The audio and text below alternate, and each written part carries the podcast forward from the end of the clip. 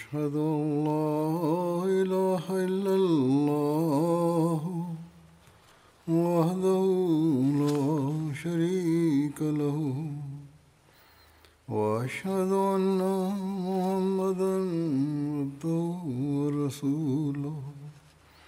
أما بعد فأعوذ بالله من الشيطان الرجيم. بسم الله الرحمن الرحيم. الحمد لله رب العالمين. الرحمن الرحيم. مالك يوم الدين. إياك نعبد وإياك نستعين. اهدنا الصراط المستقيم صراط الذين أنعمت عليهم غير المغضوب عليهم ولا الضالين Hadrat Abu Bakar Dalau Anhu tengah dijelaskan dalam rangkaian ini tertulis mengenai diri beliau sebagai orang yang terbaik dan paling dicintai diriwayatkan dari Hadrat Ibni Umar bahwa pada masa Rasulullah SAW kami biasa menyatakan seseorang dari antara kami lebih baik dari yang lainnya, yakni dilakukan perbandingan mengenai siapa yang lebih baik dari yang lainnya. Dan pada saat itu kami beranggapan bahwa Hadrat Abu Bakar adalah yang terbaik dari semuanya. Kemudian Hadrat Umar bin Khattab, kemudian Hadrat Utsman bin Affan radhiyallahu anhum. Hadrat Jabir bin Abdullah meriwayatkan bahwa Hadrat Umar mengatakan kepada Hadrat Abu Bakar, Wahai orang yang terbaik setelah Rasulullah, yakni Hadrat Umar memuji Hadrat Abu Bakar, maka Hadrat Abu Bakar berkata, jika engkau mengatakan seperti itu, maka aku telah mendengar Rasulullah pernah bersabda bahwa matahari tidak terbit atas seseorang yang lebih baik dari Umar. Yakni beliau segera menzahirkan kerendahan hati beliau bahwa engkau mengatakan bahwa aku yang terbaik, padahal aku pun telah mendengar dari Rasulullah mengenai diri engkau bahwa engkaulah yang terbaik. Abdullah bin Syafiq meriwayatkan bahwa saya bertanya kepada Hadrat Aisyah, siapakah di antara para sahabat Rasulullah yang paling Rasulullah cintai? Maka Hadrat Aisyah berkata, Hadrat Abu Bakar. Saya mengatakan, lalu siapa? Beliau menjawab, Hadrat Umar. Saya mengatakan, lalu siapa? Selanjutnya adalah Hadrat Abu Ubaidah bin Jarrah radhiyallahu anhu. Perawi menuturkan, saya lalu bertanya, selanjutnya siapa? Lalu Hadrat Aisyah terdiam. Muhammad bin Shirin meriwayatkan bahwa saya tidak berpikir ada seseorang yang menceritakan kelemahan Hadrat Abu Bakar dan Hadrat Umar, yakni mencari-cari kesalahan mereka, dan di sisi lain ia memiliki kecintaan kepada Hadrat Rasulullah. Yakni bersamaan dengan itu ia mengklaim bahwa ia mencintai Rasulullah. Setelah mencari-cari kesalahan Hadrat Abu Bakar dan Hadrat Umar, adalah keliru untuk mengklaim bahwa mereka juga mencintai Hadrat Rasulullah. Karena keduanya sangat disayangi oleh Hadrat Rasulullah. Diriwayatkan dari Hadrat Ais bin Amru bahwa Hadrat Salman, Hadrat Shu'aib, dan Hadrat Bilal tengah duduk di antara orang-orang ketika Abu Sufyan datang. Atas hal itu, mereka mengatakan, Demi Allah, pedang-pedang Allah belum menyelesaikan perhitungannya dengan leher musuh, yakni pembalasan belum dilakukan dengan benar sebagaimana mestinya. Parawi menuturkan, mendengar hal ini, Hadrat Abu Bakar berkata, Apakah kalian berkata seperti itu berkenaan dengan para pemimpin besar Quraisy? Abu Sufyan juga termasuk di antara para pemimpin Quraisy. Kalian mengatakan bahwa kita belum melakukan pembalasan kepadanya. Kemudian Hadrat Abu Bakar datang ke hadapan Hadrat Rasulullah dan menyampaikan hal ini kepada beliau. Maka beliau Sallallahu Alaihi Wasallam bersabda, Wahai Abu Bakar, mungkin engkau telah marah kepada mereka, yakni kepada Hadrat Salman, Hadrat Shu'aib, dan Hadrat Bilal. Jika engkau marah kepada mereka, maka pahamilah bahwa engkau telah marah kepada Rob engkau.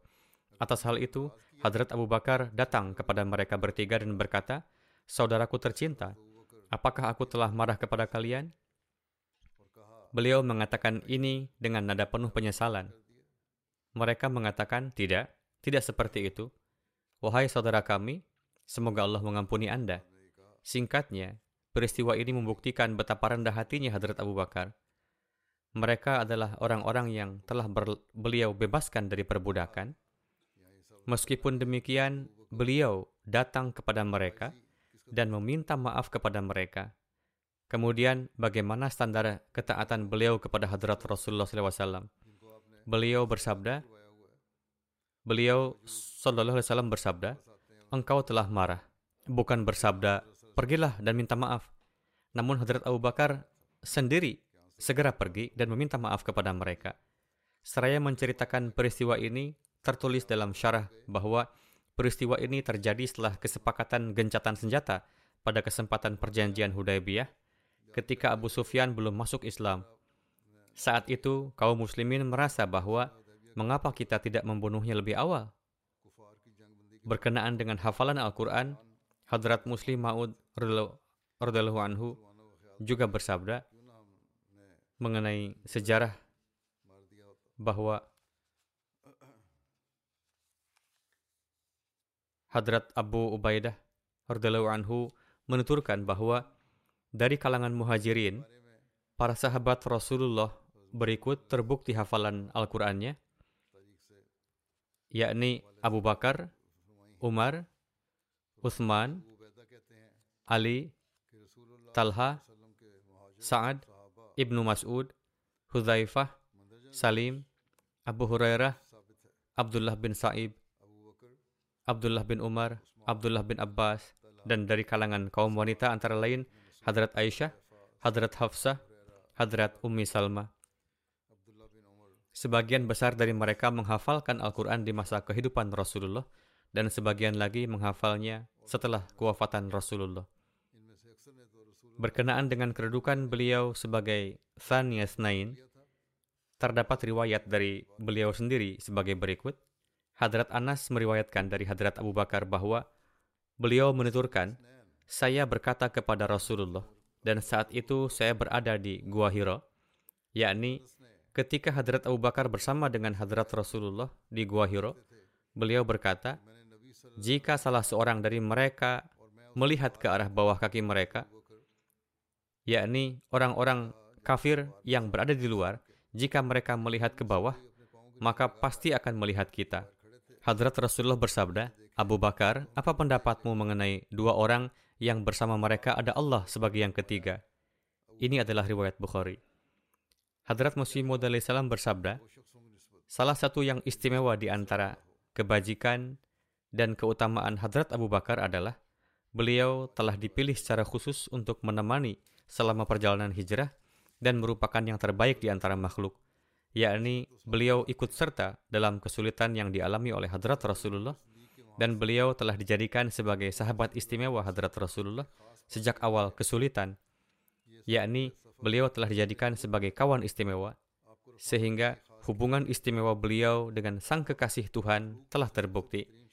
Dan rahasia di dalamnya adalah Allah Ta'ala mengetahui dengan baik bahwa sang Siddiq Akbar adalah sahabat yang paling berani dan mutaki, serta sosok yang paling dicintai oleh Hadrat Rasulullah dan paling berani dalam peperangan. Dan beliau fana dalam kecintaan kepada sang Raja Alam Semesta Sallallahu Alaihi Wasallam. Beliau, yakni Hadrat Abu Bakar, sejak awal memberikan bantuan finansial kepada Hadrat Rasulullah dan memperhatikan urusan-urusan penting beliau. Jadi, Allah Ta'ala memberikan ketentraman kepada nabinya Sallallahu Alaihi Wasallam di masa-masa penderitaan dan kesulitan melalui Hadrat Abu Bakar serta memberikan keistimewaan pada nama As-Siddiq dan Rasulullah dengan kedekatan di dunia dan akhirat sakalain dan menganugerahkan kepada beliau pakaian kebanggaan Saniyas Nain dan menjadikan beliau sebagai salah seorang hambanya yang teristimewa.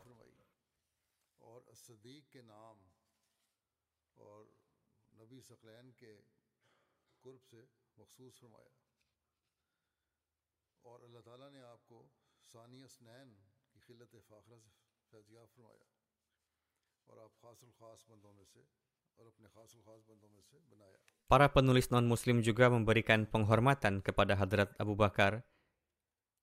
Seorang sejarawan Aljazair abad ke-20, Andre Surveyor, menulis tentang Hadrat Abu Bakar bahwa Hadrat Abu Bakar berpembawaan sederhana.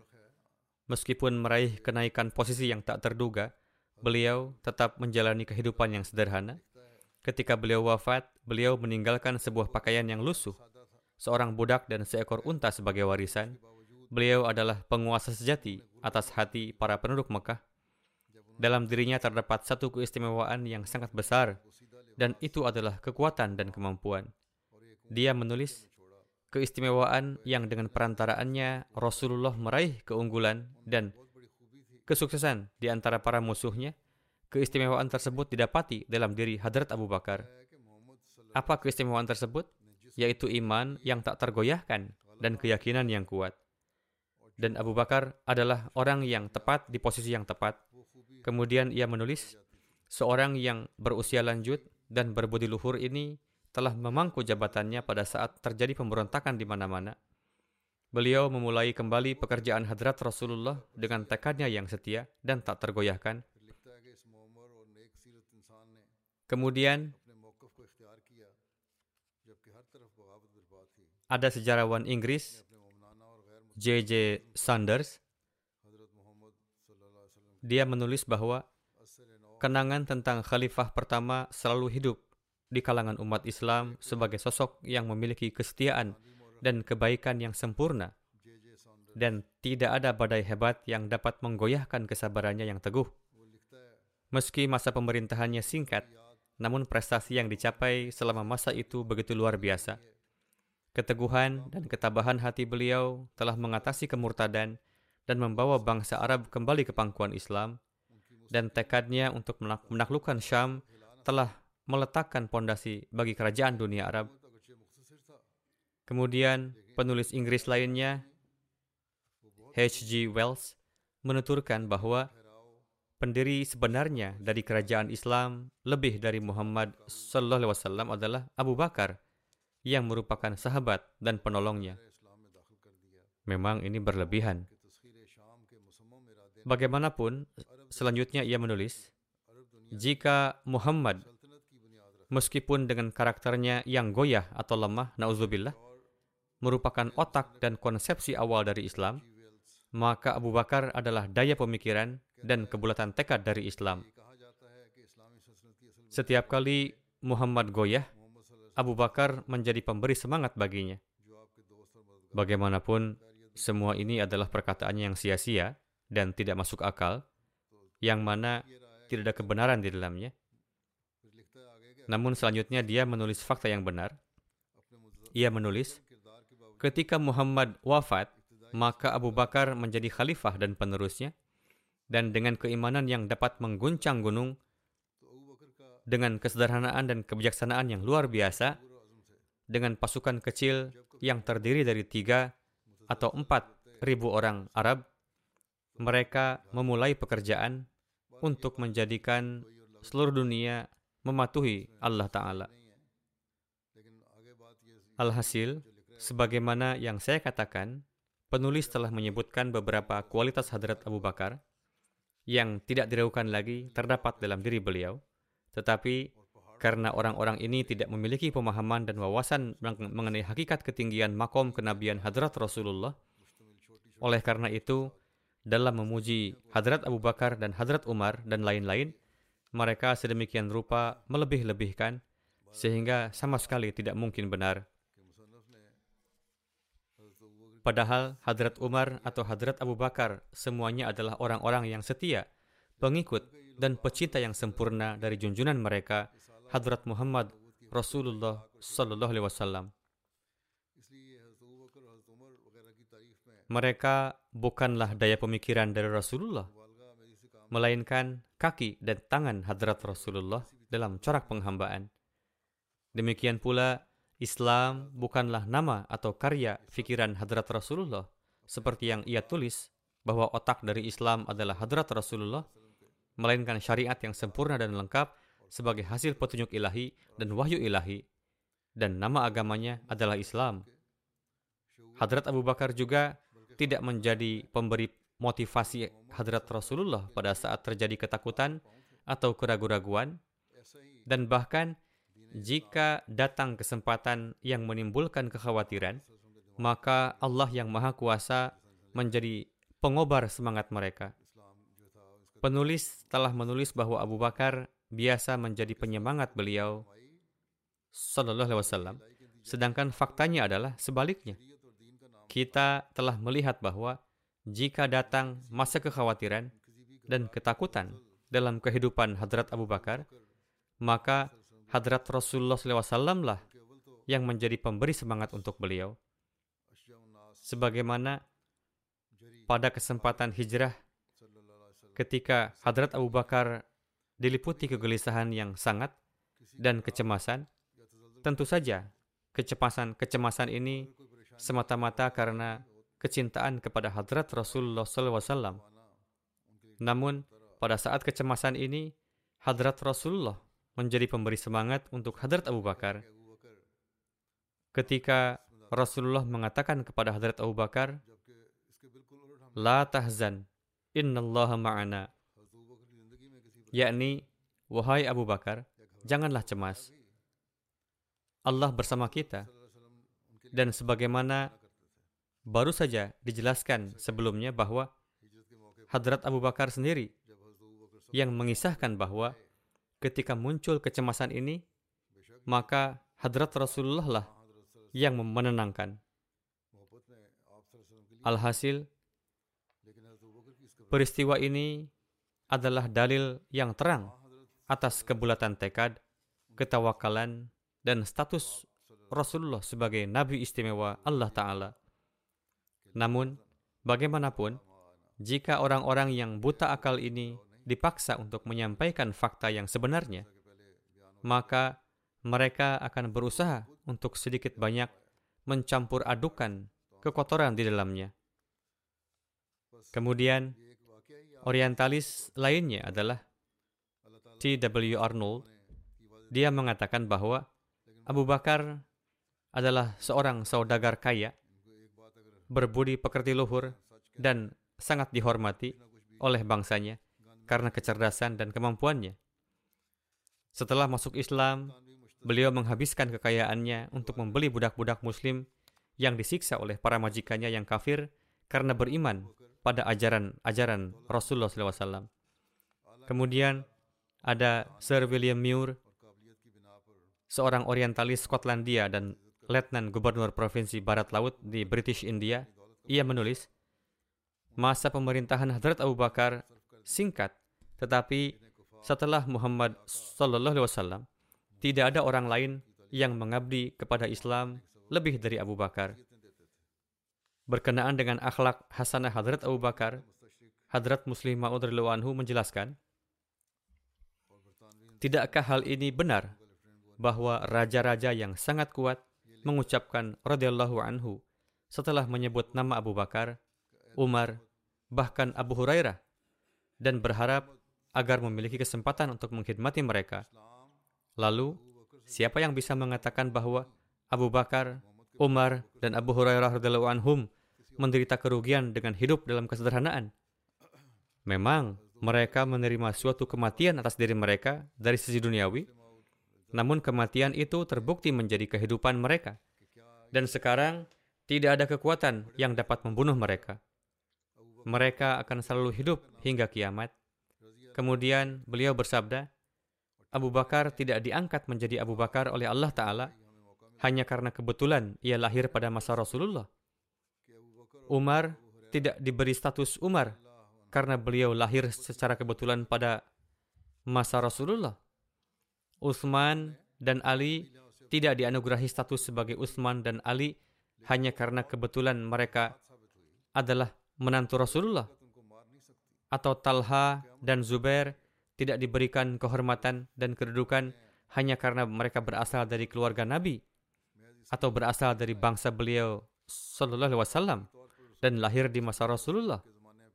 Sebaliknya, mereka ini adalah orang-orang yang telah meningkatkan pengorbanan mereka ke tingkat yang sangat tinggi, yang bahkan tidak dapat dibayangkan oleh siapa pun.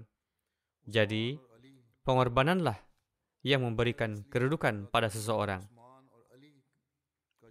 Jadi, pengorbanan pengorbanan mereka lah yang telah memberi mereka derajat di antara manusia. Kemudian di satu tempat, Hadrat Muslim Maud bersabda, betapa tinggi penghormatan yang ada di dalam kalbu kita kepada Hadrat Abu Bakar.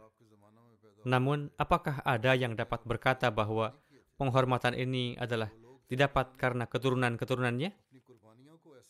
Bahkan di antara kita yang bahkan tidak mengetahui sampai manakah keturunan Hadrat Abu Bakar dan rincian keturunan beliau tidaklah sedemikian terjaga. Saat ini banyak orang yang menyatakan dirinya sebagai keturunan Hadrat Abu Bakar dan menyebut dirinya sebagai siddiqi atau keturunan Hadrat Abu Bakar. Tetapi apabila ada yang meminta mereka untuk bersumpah bahwa mereka memang siddiqi dan garis keturunannya sampai pada Hadrat Abu Bakar, maka mereka sama sekali tidak akan sanggup bersumpah. Seandainya mereka tetap bersumpah, maka kami akan berkata bahwa mereka ini tengah berdusta dan tidak beriman. Sebabnya adalah bahwa rincian keturunan Hadrat Abu Bakar pun tidaklah sedemikian terjaga. Sehingga saat ini ada yang dapat dengan benar menyatakan bahwa dirinya adalah berasal dari beliau. Alhasil, kita bukanlah menghormati Hadrat Abu Bakar karena jasa dari keturunannya yang luar biasa. Kita bukanlah menghormati Hadrat Umar karena jasa dari keturunannya adalah sangat tinggi. Kita bukanlah menghormati Hadrat Utsman karena keturunan beliau telah melakukan pekerjaan yang menonjol. Dan kita bukanlah mengingat Hadrat Ali karena keturunan beliau memiliki kelebihan-kelebihan khas, yaitu keturunan Hadrat Ali pun terus berjalan hingga sekarang.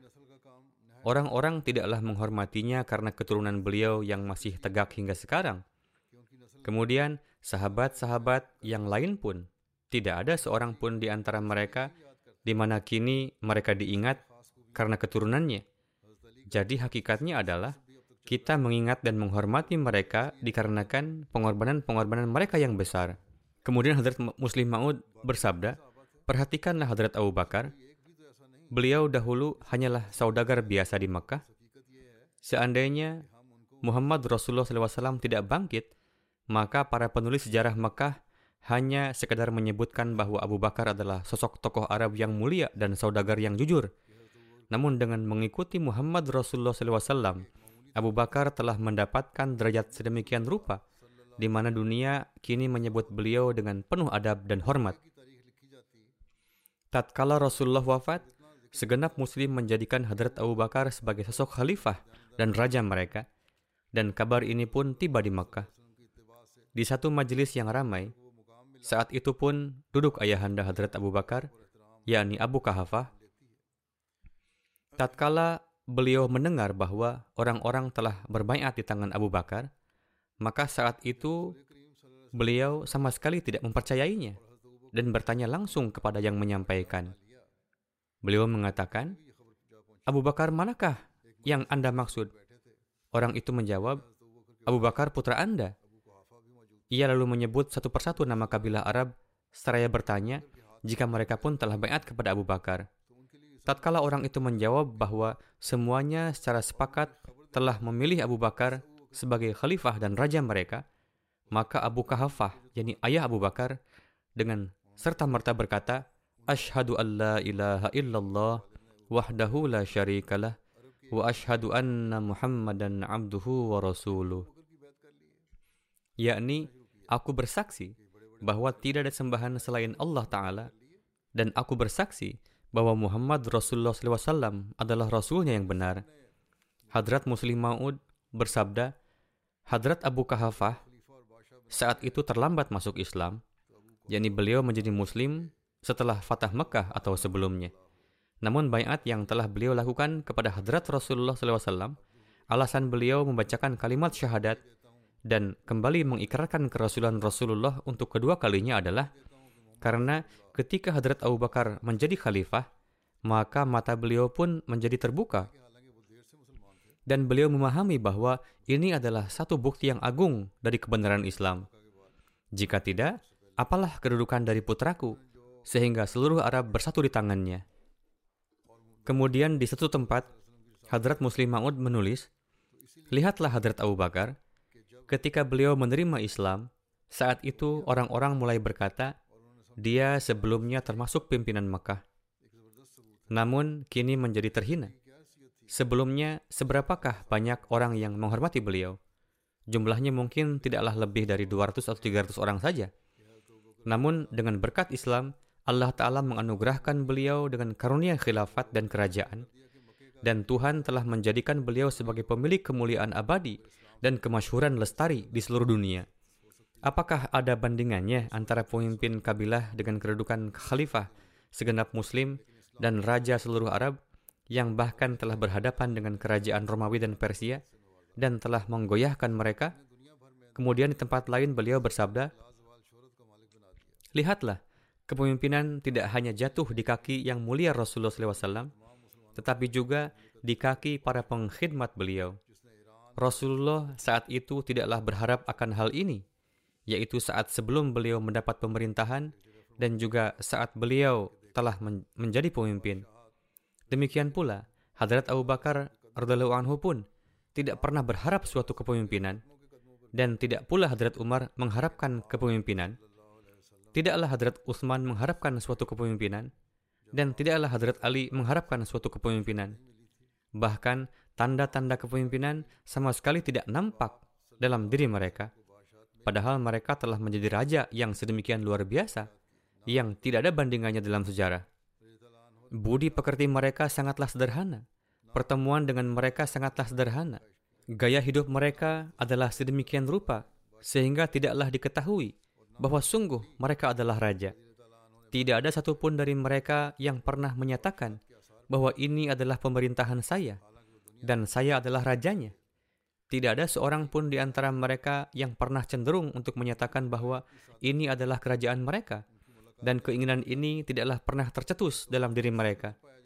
Pada hakikatnya, siapa saja yang telah menjadi milik Allah Ta'ala, dunia dengan sendirinya jatuh di bawah telapak kaki mereka orang-orang dunia berpikir bahwa mereka akan terbantu dengan perantaraan kerajaan-kerajaan. Tetapi mereka yang telah menjadi milik Allah Ta'ala, justru kerajaanlah yang menjadi terhormat karena menjadi hamba sahaya mereka. Kemudian di suatu tempat beliau bersabda, Lihatlah, Abu Bakar telah menjadi raja, tetapi ayahandanya sebelumnya beranggapan bahwa beliau tidak mungkin menjadi raja Hal ini adalah karena beliau telah mendapat kerajaan dari Allah Ta'ala. Sebagai perbandingan, Temur pun dahulu adalah seorang raja yang besar, tetapi ia menjadi raja karena upaya-upaya duniawinya. Napoleon pun adalah raja yang besar, tetapi ia menjadi raja karena usaha-usaha duniawinya. Nadir Shah pun adalah raja yang besar, tetapi ia pun mendapatkan kerajaan itu atas upaya-upaya dan kerja keras duniawinya. Jadi, siapa pun telah mendapatkan kerajaan, tetapi kita akan sampaikan bahwa Temur mendapat kerajaan dari orang-orang. Namun Abu Bakar mendapat kerajaan dari Allah Ta'ala. Kita akan sampaikan bahwa Napoleon mendapatkan kerajaan karena upaya-upaya duniawinya. Tetapi Hadrat Umar meraih kerajaan dari Allah Ta'ala. Kita akan katakan bahwa Genghis Khan mendapatkan kerajaan karena sarana-sarana duniawi. Namun Hadrat Utsman meraih kerajaan dari Allah Ta'ala kita akan sampaikan bahwa Nadir Shah menjadi raja karena upaya-upaya duniawinya. Tetapi Hadrat Ali meraih kerajaan dari Allah Ta'ala. Alhasil, semua mendapatkan kerajaannya, raja-raja duniawi, mereka memiliki wibawa dan kekuasaan, demikian juga halnya dengan para khalifah. Meskipun kekuasaan mereka tampak lebih besar dari Abu Bakar, Umar, Utsman, dan Ali, namun mereka berempat telah diangkat sebagai raja oleh Allah Ta'ala sendiri – sementara yang lain diangkat menjadi raja oleh manusia, yaitu raja duniawi.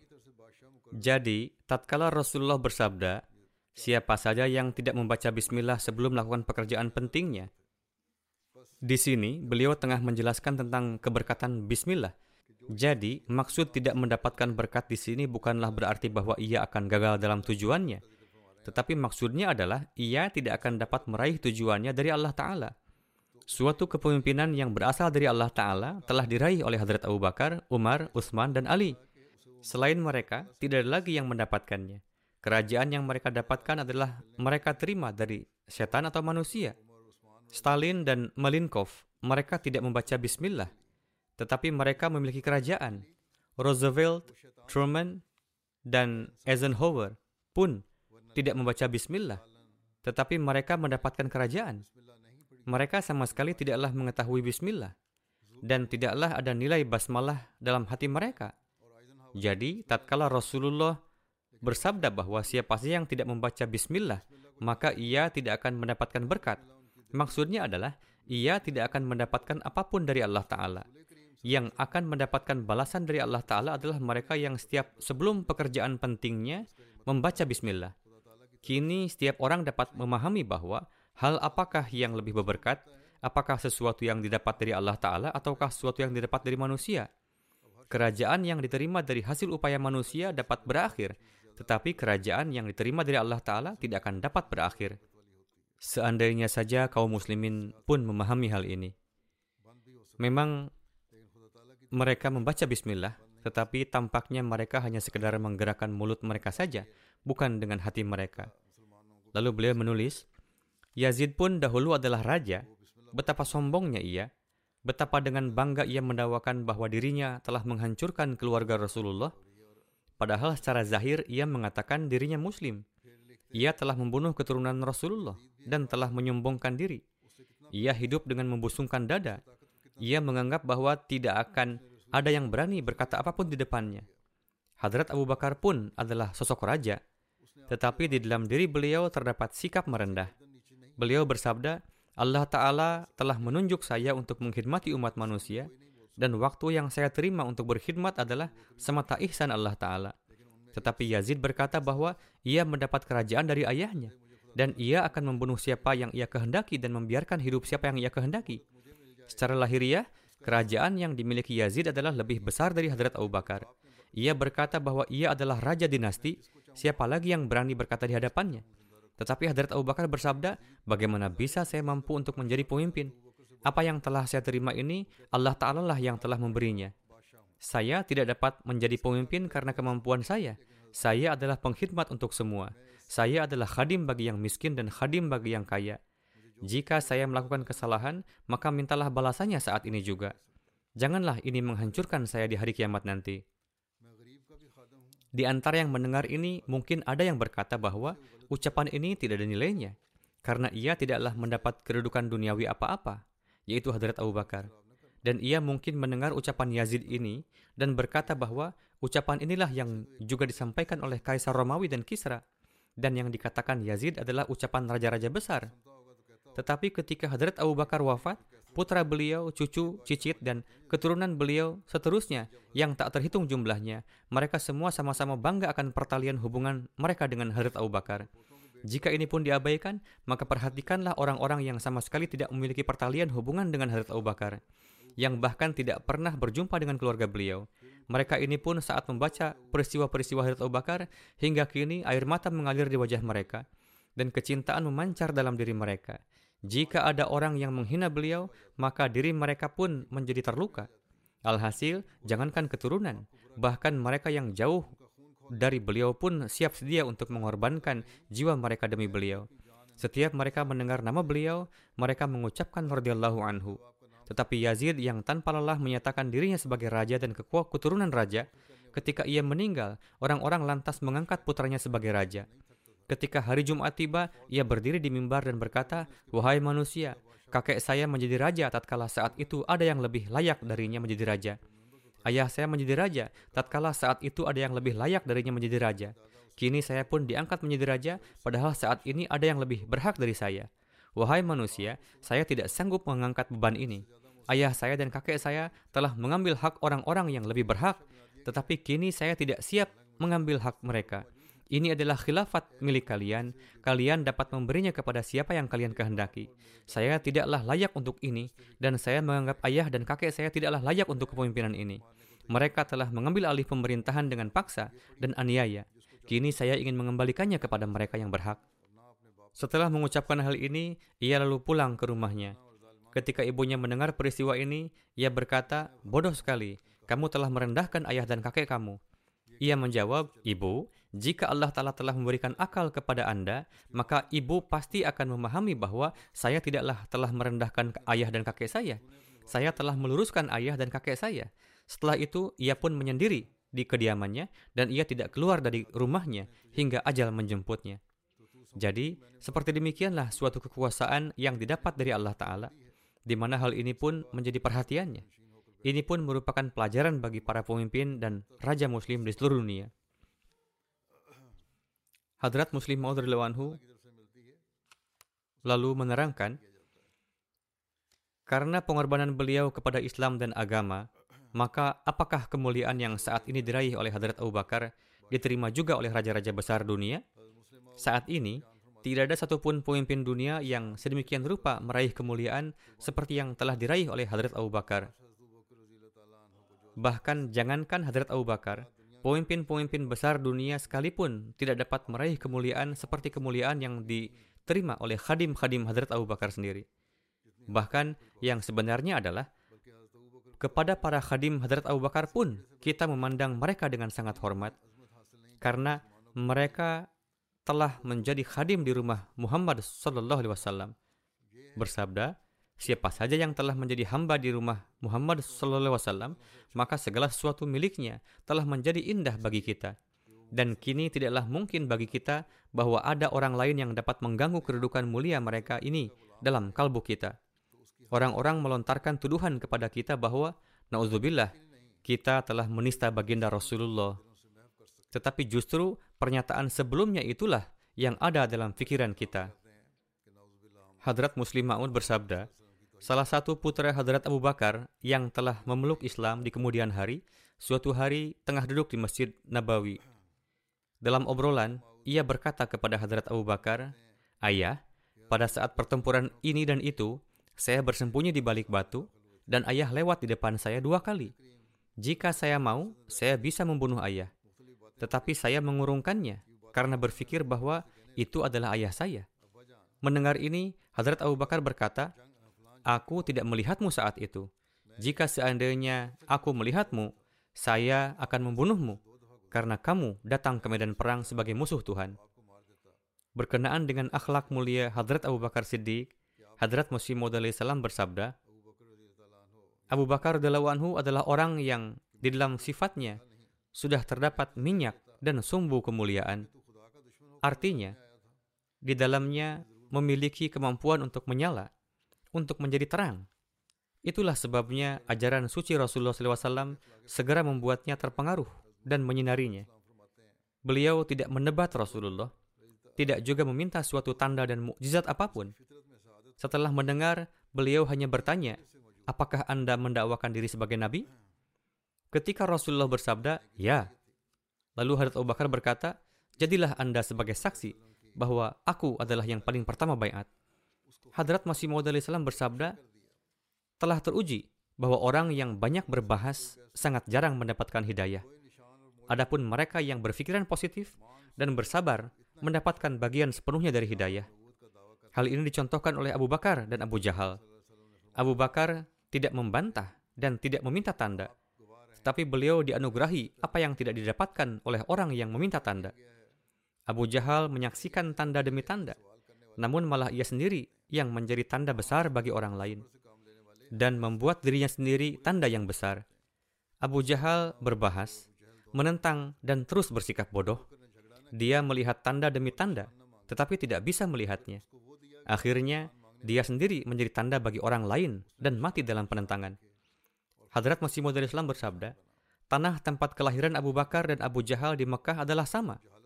Mekah adalah Mekah yang sama di mana jutaan orang dari berbagai kalangan dan tingkatan di seluruh dunia berkumpul di sana. Di bumi inilah kedua anak manusia ini lahir, Adapun Hadrat Abu Bakar disebabkan oleh kemuliaan hatinya dan kesalihannya mendapatkan petunjuk, lalu meraih kesempurnaan para siddiq. Sementara Abu Jahal dikenal karena kejahatannya, kedunguan, permusuhan, dan penentangan terhadap kebenaran. Perlu diingat bahwa ada dua jenis kesempurnaan. Pertama adalah rahmani, dan yang kedua adalah syaitani. Manusia yang memiliki kesempurnaan rahmani meraih kemasyhuran dan kehormatan di langit. Begitu pula, orang-orang yang memiliki kesempurnaan syaitani akan dikenal di kalangan keturunan syaitan. Alhasil, keduanya berada di tempat yang sama. Rasulullah tidak membeda-bedakan apa pun dari siapa pun. Apa pun yang Allah Ta'ala perintahkan, beliau menyampaikannya kepada semua orang secara merata. Tetapi yang kurang beruntung dan sial luput darinya. Adapun yang beruntung mendapat hidayah dan menjadi sempurna, Abu Jahal dan teman-temannya melihat puluhan tanda kebenaran. Mereka menyaksikan nur dan limpahan keberkatan ilahiyah tetapi sedikit pun mereka tidak mendapat manfaatnya. Hadrat Masih Maud Islam lebih lanjut bersabda, Coba perhatikan, ketika Rasulullah zahir di Mekah, Abu Jahal juga ada di Mekah. Begitupun Hadrat Abu Bakar Siddiq berasal dari Mekah, tetapi sifat Abu Bakar memiliki keserasian dengan menerima kebenaran. Bahkan belum saja beliau memasuki kota, dalam perjalanan, beliau bertanya kepada seseorang untuk menyampaikan berita baru, dan orang itu mengatakan bahwa Muhammad telah mendakwakan diri sebagai nabi, Lalu saat itu juga Hadrat Abu Bakar beriman dan tidak meminta mujizat atau tanda apa pun. Meskipun di kemudian hari beliau menyaksikan mujizat yang tak terhingga jumlahnya dan beliau sendiri menjadi tanda. Tetapi Abu Jahal meskipun melihat ribuan tanda, tetapi dia tidak berhenti menentang dan menyangkal dan terus mendustakan. Apa rahasia yang terkandung di dalamnya? Keduanya lahir di tempat yang sama. Yang satu ditetapkan sebagai Siddiq, sedangkan yang satunya lagi awalnya disebut Abul Hakam, lalu menjadi Abu Jahal. Rahasianya adalah bahwa fitratnya tidak memiliki keserasian dengan kebenaran. Alhasil, masalah keimanan bergantung pada kesesuaian. Ketika ada kecocokan, dia sendiri menjadi guru dan mengajar perkara kebenaran, dan inilah sebabnya mengapa keberadaan orang yang memiliki keserasian juga merupakan tanda. Hadrat Masih Maud Islam bersabda, dan Tuhanku telah memperlihatkan kepadaku bahwa sesungguhnya Hadrat Abu Bakar As-Siddiq radhiyallahu anhu, Hadrat Umar Al-Faruq radhiyallahu anhu, dan Hadrat Utsman radhiyallahu anhu adalah orang-orang saleh lagi beriman yang telah dipilih oleh Allah Ta'ala dan termasuk orang-orang yang diutamakan secara khusus oleh Allah Ta'ala yang maha pengasih dengan berbagai karunia-Nya. Banyak arif billah telah menjadi saksi akan keistimewaan-keistimewaan mereka itu. Mereka, ini Hadrat Abu Bakar, Umar, dan Utsman, telah meninggalkan negeri mereka sendiri demi untuk mencari ridho Sang Maha Agung. Mereka senantiasa bergabung dalam setiap peperangan Islam pada zamannya. Kendati panas teriknya, tengah hari, di musim panas dan dinginnya malam pada musim dingin, mereka terus berjuang di jalan agama laksana para pemuda yang tangkas dan gagah. Mereka tidak memihak kepada orang-orang yang dekat di, di sekitar mereka dan tidak pula memihak kepada orang-orang yang jauh. Mereka telah meninggalkan segala sesuatu demi Allah, Tuhan sekalian alam. Begitu banyak bentangan amal-amal perbuatan baik dan anugerah-anugerah mereka yang kesemuanya itu menunjukkan akan taman-taman ketinggian derajat mereka dan kebun-kebun kebaikan mereka. Hembusan dan kencangnya angin yang menyebar membawa kabar tentang rahasia mereka, yakni para sahabat anhum dengan keharumannya dan cahaya-cahayanya telah menampakkan kepada kita dengan terangnya.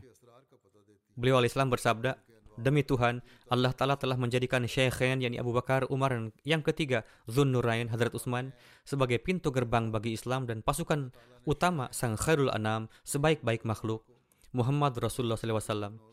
Barang siapa yang mengingkari kemuliaan mereka, melecehkan dalil-dalil otentik mereka, tidak bersikap hormat kepada mereka, bahkan terus merendahkan mereka dan mencaci maki dan bermulut lancang kepada mereka, saya khawatir akan nasib akhir kehidupan dan rusaknya iman orang-orang yang seperti itu. Adapun konsekuensi bagi orang-orang yang menyakiti, melaknat dan melontarkan tuduhan kepada mereka adalah hati mereka akan keras dan murka Tuhan yang Maha Rahman akan menimpa mereka. Saya telah mengamati dan secara terbuka mengungkapkan hal ini tak terhitung banyaknya bahwa menaruh kebencian dan permusuhan terhadap orang-orang mulia ini adalah salah satu faktor utama yang memutuskan ikatan manusia dengan Tuhan, yang Maha Pemberi berkah. Siapa pun yang menaruh permusuhan terhadap mereka, maka jalan untuk meraih rahmat dan belas kasihan atas orang itu akan ditutup. Pintu ilmu dan ma'rifat tidak akan dibuka bagi mereka. Beliau alaihissalam bersabda, Bagaimana kalian akan melaknat seseorang yang pendakwaannya telah dibuktikan oleh Allah Ta'ala? beberapa firqah juga menggunakan kata-kata yang salah seperti itu. Beliau alaihissalam berkata, bagaimana kalian akan melaknat seseorang yang pendakwaannya telah dibuktikan oleh Allah Ta'ala? Dia meminta bantuan kepada Allah Ta'ala. Kemudian Allah membantunya dan menunjukkan kepadanya tanda-tanda untuk membantunya dan menggagalkan rencana orang jahat. Beliau, yakni Abu Bakar, menyelamatkan Islam dari cobaan dan bencana yang tiada menentu dan berhasil mengatasi ancaman yang sangat berbahaya. Beliau menegakkan perdamaian dan keamanan dan dengan karunia Allah Ta'ala, Tuhan semesta alam berhasil menggagalkan setiap pembohong. Hadrat Abu Bakar Siddiq memiliki banyak keistimewaan dan berkat yang tak terhitung banyaknya, dan setiap umat Islam telah mendapatkan banyak kebaikan dari beliau. Untuk itu, hanya seorang yang sangat kejamlah yang dapat menyangkal hal itu. Sebagaimana Allah Ta'ala telah menjadikan beliau sebagai sumber kedamaian bagi orang-orang beriman dan pemadam api yang dikobarkan oleh orang-orang murtad dan kafir. Demikian pula, dia menjadikan beliau sebagai pendukung utama Furqan, yakni Al-Quran, hamba Al-Quran, dan penyebar kitab Allah yang nyata, jadi, beliau mengerahkan semua upaya dalam mengumpulkan naskah Al-Quran dan menemukan urutannya seperti yang dijelaskan oleh kekasih Tuhan yang maha penyayang dan aliran air mata beliau bahkan lebih deras dibandingkan aliran mata air ketika larut dalam kesedihan memikirkan agama. Hadrat Masih Maud Islam bersabda, Anehnya, beberapa orang Syiah yang juga mengakui bahwa Hadrat Abu Bakar Siddiq beriman pada masa ketika jumlah musuh sangat banyak dan pada masa-masa awal yang sangat mencekam, beliau menemani hadrat Rasulullah. Dan ketika Rasulullah meninggalkan Mekah, beliau juga menemani Rasulullah dengan penuh ketulusan dan bersabar menghadapi penderitaan. Beliau rela meninggalkan kampung halaman, popularitas, teman-teman, dan seluruh keluarga beliau, dan lebih memilih rahmat Allah. Kemudian, beliau berpartisipasi dalam setiap pertempuran. Beliau bertempur melawan orang-orang kafir dan membantu Nabi Ahmad Al-Mukhtar sallallahu alaihi wasallam Kemudian beliau diangkat menjadi khalifah ketika sekelompok orang munafik murtad dan banyak pendusta mendakwakan kenabian palsu. Dan beliau terus berperang dengan mereka sampai perdamaian dan keamanan dapat pulih kembali di dalam negeri. Dan kelompok pengacau menjadi hilang. Kemudian beliau wafat dan dimakamkan di samping makam sang imam para nabi dan maksum. Dan beliau tidak melepaskan diri dari sang kekasih Allah dan Rasulnya. Baik ketika masih hidup maupun setelah wafat. Setelah beberapa hari berpisah, pasangan itu bersatu kembali dan mempersembahkan hadiah cinta. Hal yang paling mengejutkan adalah bahwa orang-orang yang berkeberatan itu mengatakan bahwa Allah Ta'ala telah menyatukan makam suci Nabi Shallallahu Alaihi Wasallam dengan dua orang kafir, perampas dan pengkhianat, dan tidak membebaskan Nabi dari kekasihnya itu dari penderitaan karena berdekatan dengan Abu Bakar dan Umar. Naudzubillah. Melainkan menjadikan keduanya sebagai teman yang menimpakan siksaan bagi beliau sallallahu alaihi wasallam di dunia dan akhirat dan Allah taala tidak menjauhkan Rasulullah dari kenajisan kedua orang itu. Nauzubillah. Tuhan kita terbebas dari apa yang mereka katakan, yakni mereka yang menuduh mereka salah. Ini tidak seperti yang digambarkan, melainkan Allah menjadikan keduanya Hadrat Abu Bakar dan Hadrat Umar menyertai sang imam bagi orang-orang suci Sallallahu Alaihi Wasallam. Sungguh di dalamnya terdapat tanda-tanda bagi orang-orang yang berakal. Selanjutnya, Hadrat Masih Maud Islam bersabda berkenaan dengan Syiah fanatik. Jika pertanyaan ini diajukan kepada orang-orang Syiah fanatik, yakni siapa laki-laki dewasa pertama yang masuk Islam dari kelompok kafir, mereka tidak punya pilihan selain mengatakan bahwa ia adalah Hadrat Abu Bakar. Kemudian, ketika ditanya, siapa yang pertama kali berhijrah dengan Hadrat Khatamun Nabiyyin dan rela meninggalkan semua hubungan, lalu pergi ke tempat Nabi pergi, maka mereka tidak punya pilihan selain mengatakan bahwa dia adalah Hadrat Abu Bakar. Kemudian, ketika orang-orang Syiah fanatik ditanya, siapa yang pertama kali diangkat menjadi khalifah, meski mereka menganggapnya sebagai perampas, maka mereka tidak punya pilihan selain mengatakan itu. Abu Bakar. Kemudian ketika mereka ditanya, siapa yang mengumpulkan naskah Al-Quran untuk diterbitkan di berbagai negeri, mau tidak mau, mereka akan mengatakan bahwa itu adalah Hadrat Abu Bakar. Kemudian, ketika mereka ditanya, siapa yang dimakamkan di sisi Sang Khairul Mursalin dan Sayyidul Ma'sumin, mereka tidak punya pilihan selain mengatakan bahwa ia adalah Abu Bakar dan Umar.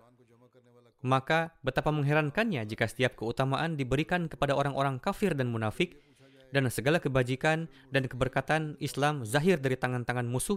Nauzubillah. Dapatkah seorang mukmin mengira bahwa sosok yang menjadi dinding benteng utama bagi Islam adalah seorang kafir dan terlaknat? Kemudian orang yang melakukan hijrah pertama kali bersama dengan sang Fakhrul Mursalin sallallahu alaihi wasallam adalah seorang kafir dan murtad? Kalau begitu, semua fadilah diperoleh oleh orang-orang kafir. Bahkan karunia untuk dapat dimakamkan berdekatan dengan sang Sayyidul Abrar sallallahu alaihi wasallam juga. Hadrat Masih Maud Islam lebih lanjut bersabda, faktanya adalah bahwa baik Abu Bakar Siddiq dan Umar Faruk, keduanya termasuk di antara para sahabat terkemuka, mereka berdua tidak pernah menunjukkan kelemahan dalam memenuhi hak. Kebenaran adalah cara hidup mereka, dan menegakkan keadilan adalah tujuan mereka mereka akan dengan hati-hati merenungkan masalah dan menyelidiki jauh ke dalam seluk-beluknya. Memenuhi keinginan duniawi tidak pernah menjadi tujuan mereka. Mereka mengabdikan diri dalam ketaatan kepada Allah Ta'ala. Saya belum pernah melihat orang yang mengambil bagian dari berkat yang begitu besar dan mendukung agama Rasulullah SAW lebih dari Syekhain, yaitu Abu Bakar dan Umar dalam kepatuhan mereka kepada matahari spiritual untuk seluruh umat manusia, yaitu Muhammad Wasallam bahkan lebih cepat dari bulan. Mereka sepenuhnya mengabdikan diri dalam cinta mereka untuk Rasulullah SAW dan untuk menegakkan kebenaran. Mereka dengan senang hati menanggung setiap kesulitan. Demi Nabi Shallallahu Alaihi Wasallam yang tidak ada duanya, mereka rela dengan senang hati menanggung setiap penghinaan. Pada saat berperang melawan pasukan kafir, mereka berdiri dengan gagah berani, seperti singa, hingga Islam menang dan barisan musuh menderita kekalahan syirik dihapuskan dan dimusnahkan secara total, dan matahari, spiritual, bangsa, dan iman mulai bersinar. Mereka berdua memberikan pengabdian yang sangat baik terhadap agama mereka dan memberikan umat Islam keunggulan dan bantuan sedemikian rupa sehingga tempat peristirahatan terakhir mereka adalah berdekatan dengan wujud sebaik-baik Rasul Khairul Mursalin. Allahu Akbar. Betapa besar keikhlasan dan pengabdian kedua orang ini, yaitu Hadrat Abu Bakar dan Hadrat Umar. Keduanya dimakamkan di kuburan yang diberkati, sehingga jika Musa dan Isa masih hidup hari ini, mereka akan mengungkapkan keinginan tulus mereka untuk dimakamkan di sana. Namun kedudukan seperti itu tidak pernah diberikan hanya karena kerinduan atau keinginan yang tulus, melainkan ini merupakan rahmat abadi yang dianugerahkan dari Tuhan pemilik kehormatan. Insya Allah masih ada beberapa bagian rujukan lain lagi akan disampaikan pada